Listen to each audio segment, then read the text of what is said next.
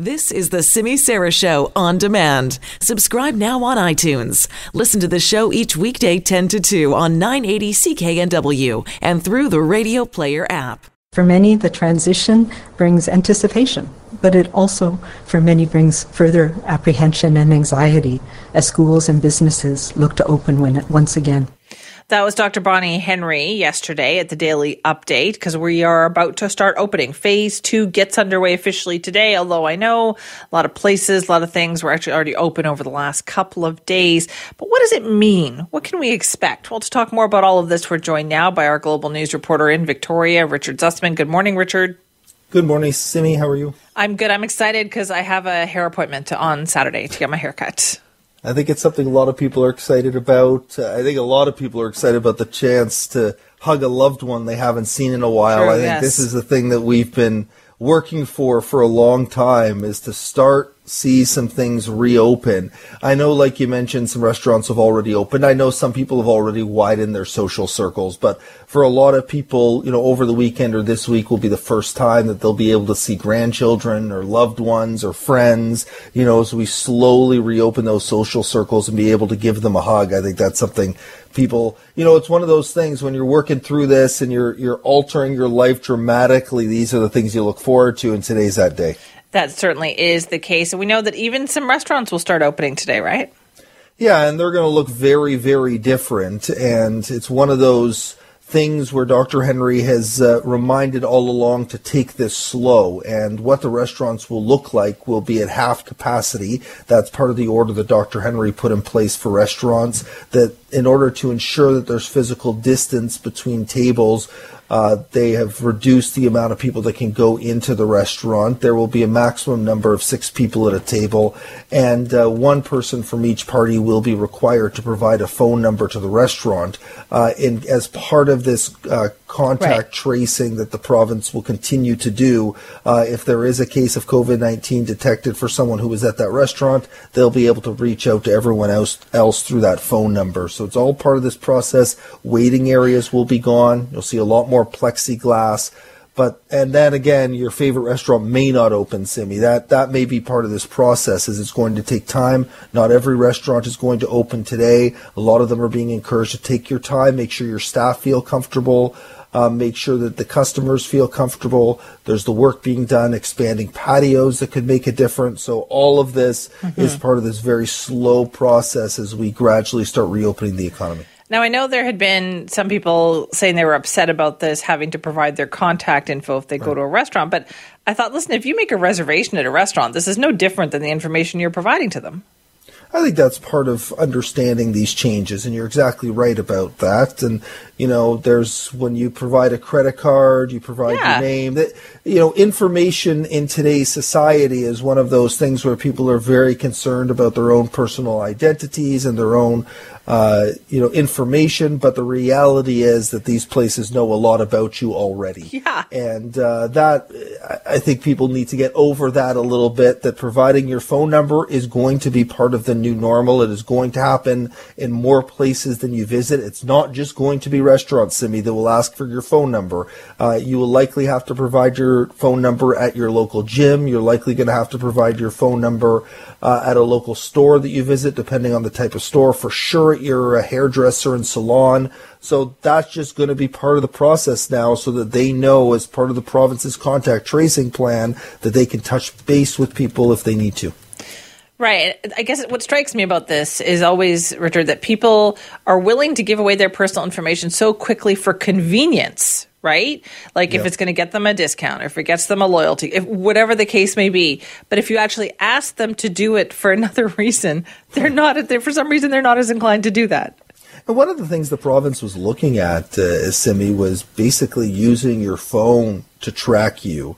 That's something that BC has decided not to do. There have been some thoughts of using elements of that for people who arrive from uh, international destinations and must uh, isolate for 14 days. But, you know, that would be a much different step towards privacy than asking for somebody's phone number.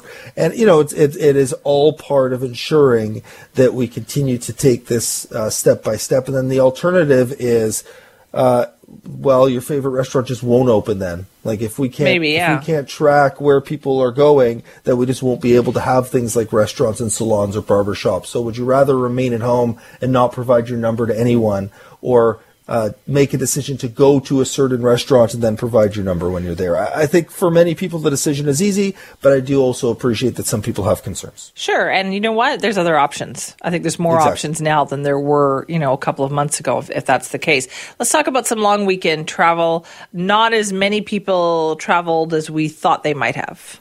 No, and that's uh, one of those things where we heard the same sort of conversation uh, in April around the Easter long weekend. And so Health Minister Adrian Dix prepared with numbers yesterday around the May long weekend. Uh, in terms of ferry trips a year ago for the May long weekend, there were a little bit more than 163,000 trips. Uh, and this weekend, there were uh, just under 33,000 trips. So a substantial drop off. And yes, people were traveling, and yes, ferries at times were busy at that half capacity number with reduced sailings, but it was far different than what we saw last year at the May long weekend, and, and that will go a long ways in ensuring that, you know, this hasn't led to any substantial uh, outbreaks. We'll have to see, obviously. This is Dr. Henry describes it as looking at it all now in 14 day lenses. And as these major events and major reopenings happen, it will be about looking 14 days down the road and seeing what impact those decisions had. I think that's also part of why, you know, they're trying to take things slowly so that it doesn't all come at, uh, the floodgates don't open at once. And if you can take things slowly, then you can better monitor what happens 14 days down the road. Right. And the ferries are also going to be kind of expanding their schedule again, right?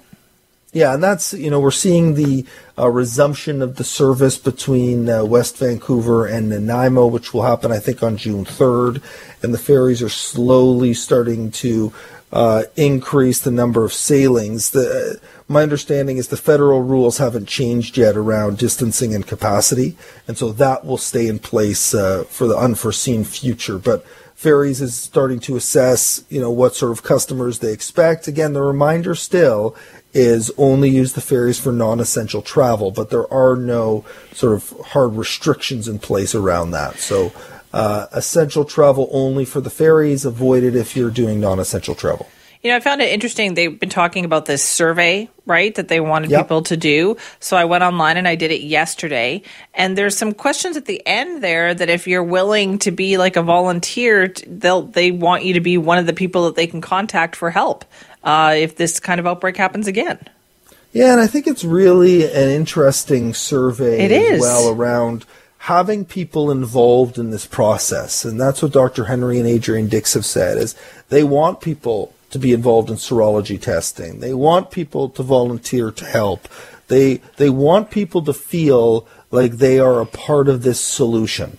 And that's going to be a really important part of the next step forward is you know, we all live in our bubbles, and they were exceedingly tight bubbles.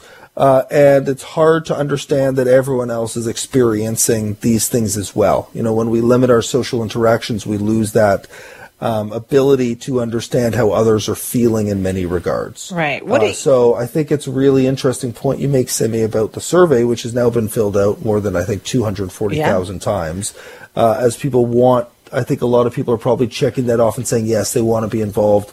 Uh, if we do see the second phase of this in this in the fall, and, and or if we see pandemics moving forward, how how do we uh, help as a society. What are you looking forward to, Richard? I've been asking everybody this question this morning with stuff reopening. Things I'm I'm really looking forward to getting my haircut. What are you looking forward to? Yeah, our our life is not changing a whole lot. I think I've spoken about this before. My mother-in-law, who uh, has cancer, is living with us, and, right. and Dr. Bonnie Henry keeps saying, uh, if your circle includes, uh, you know, those who are more vulnerable, those who are in the midst of cancer treatments, those who are older, uh, your life doesn't change a whole lot. So my life's not going to change a whole lot for a while, but we're very lucky that we have a very uh, close, tight uh, circle uh, that has been pretty good. So, you know, I think life will slowly change. I'd like to yeah. play golf at some point, Simi. I'd like to go back and see our pal Keith Baldrey at the legislature at some point. But after he gets that, a haircut, all though. of that will come with ch- will come with time. after he gets his haircut, right? That's yeah, exactly. Sure. Okay. Thanks for that, Richard. yeah, thanks, Simi. That's Richard Zussman, our global news uh, reporter from Victoria.